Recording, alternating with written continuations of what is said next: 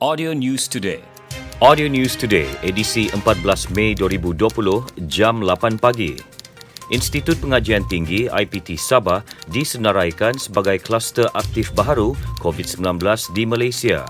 Perkara itu diumum Ketua Pengarah Kesihatan Datuk Dr. Nur Hisham Abdullah dalam sidang media harian semalam. Katanya, kluster IPT Sabah mencatatkan dua pertambahan kes baharu yang dicatat di Kota Kinabalu semalam, menjadikan tiga kes positif melibatkan kluster berkenaan. Sementara itu, berdasarkan infografik Kementerian Kesihatan dan Kesejahteraan Rakyat Sabah, dua kes positif baharu COVID-19 berkenaan menjadikan jumlah kumulatif kes di Sabah meningkat kepada 330 kes seorang pesakit sembuh namun tiga pesakit sembuh dirawat semula menjadikan jumlah keseluruhan pesakit sembuh menurun kepada 291 orang berbanding 293 sebelum ini. 35 pesakit masih menerima rawatan dengan 10 daripadanya kes pesakit dirawat semula. Beluran menjadi daerah terbaharu mencatatkan semua pesakit sembuh manakala Keningau mencatatkan kes aktif tertinggi iaitu 9 kes termasuk 6 kes dirawat semula.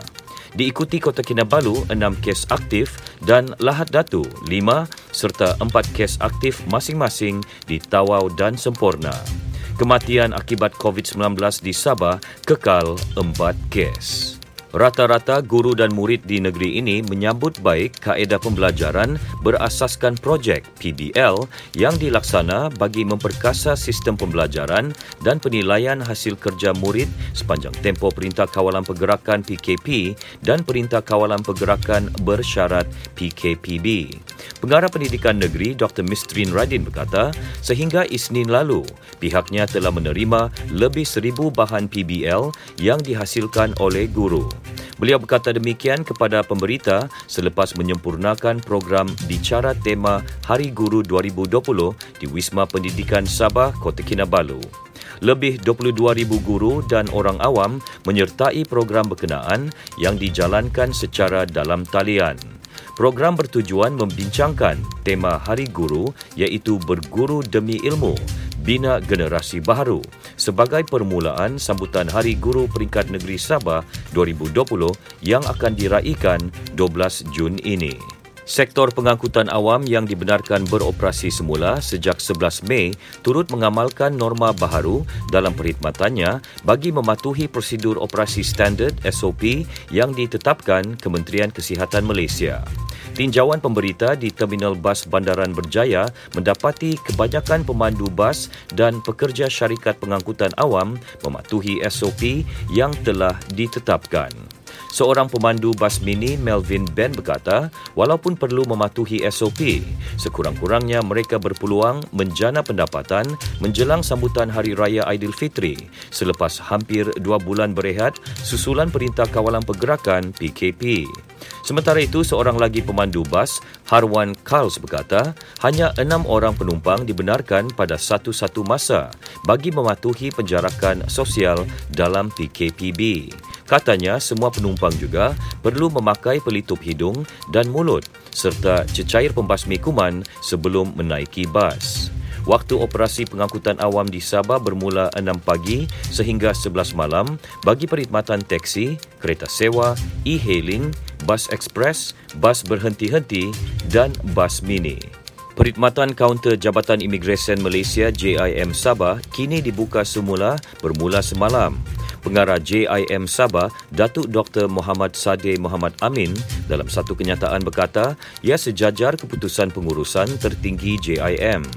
Katanya antara perkhidmatan kaunter pejabat JIM Sabah yang beroperasi adalah bahagian keselamatan dan pasport melibatkan permohonan secara walk-in, bahagian visa pas dan permit, bahagian penguatkuasa, bahagian pekerja asing, bahagian pengurusan dan kewangan, unit khas dan perkhidmatan kaunter pasport di semua pejabat imigresen Pusat Transformasi Bandar UTC di seluruh Sabah.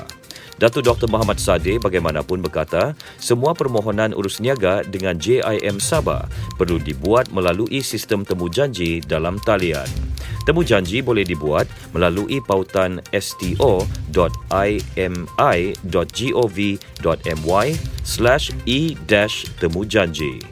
Pandemik COVID-19 bukan sahaja mencipta norma baharu dalam kehidupan manusia sejagat, malah mampu menunjukkan rasa persahabatan meskipun berlainan negara. Demikian dibuktikan seorang usahawan terkenal dari Shanghai, China, Wu Yijik yang menyumbangkan lebih 100,000 peralatan COVID-19 pelbagai jenis kepada petugas barisan hadapan khususnya petugas kesihatan, keselamatan dan pihak berkuasa tempatan di Tawau yang disampaikan melalui Pusat Kawalan Operasi Bencana PKOB Majlis Perbandaran Tawau MPT.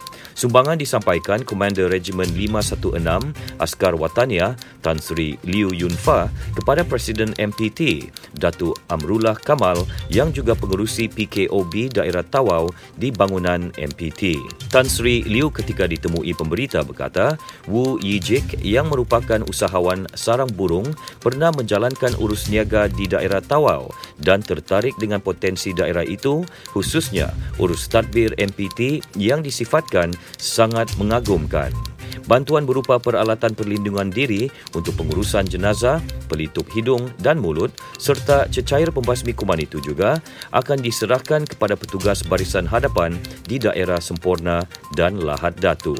Golongan belia di negeri ini dinasihati memanfaatkan masa sepanjang Perintah Kawalan Pergerakan Bersyarat PKPB dengan mendalami pemahaman terhadap Al-Quran khususnya di bulan Ramadan.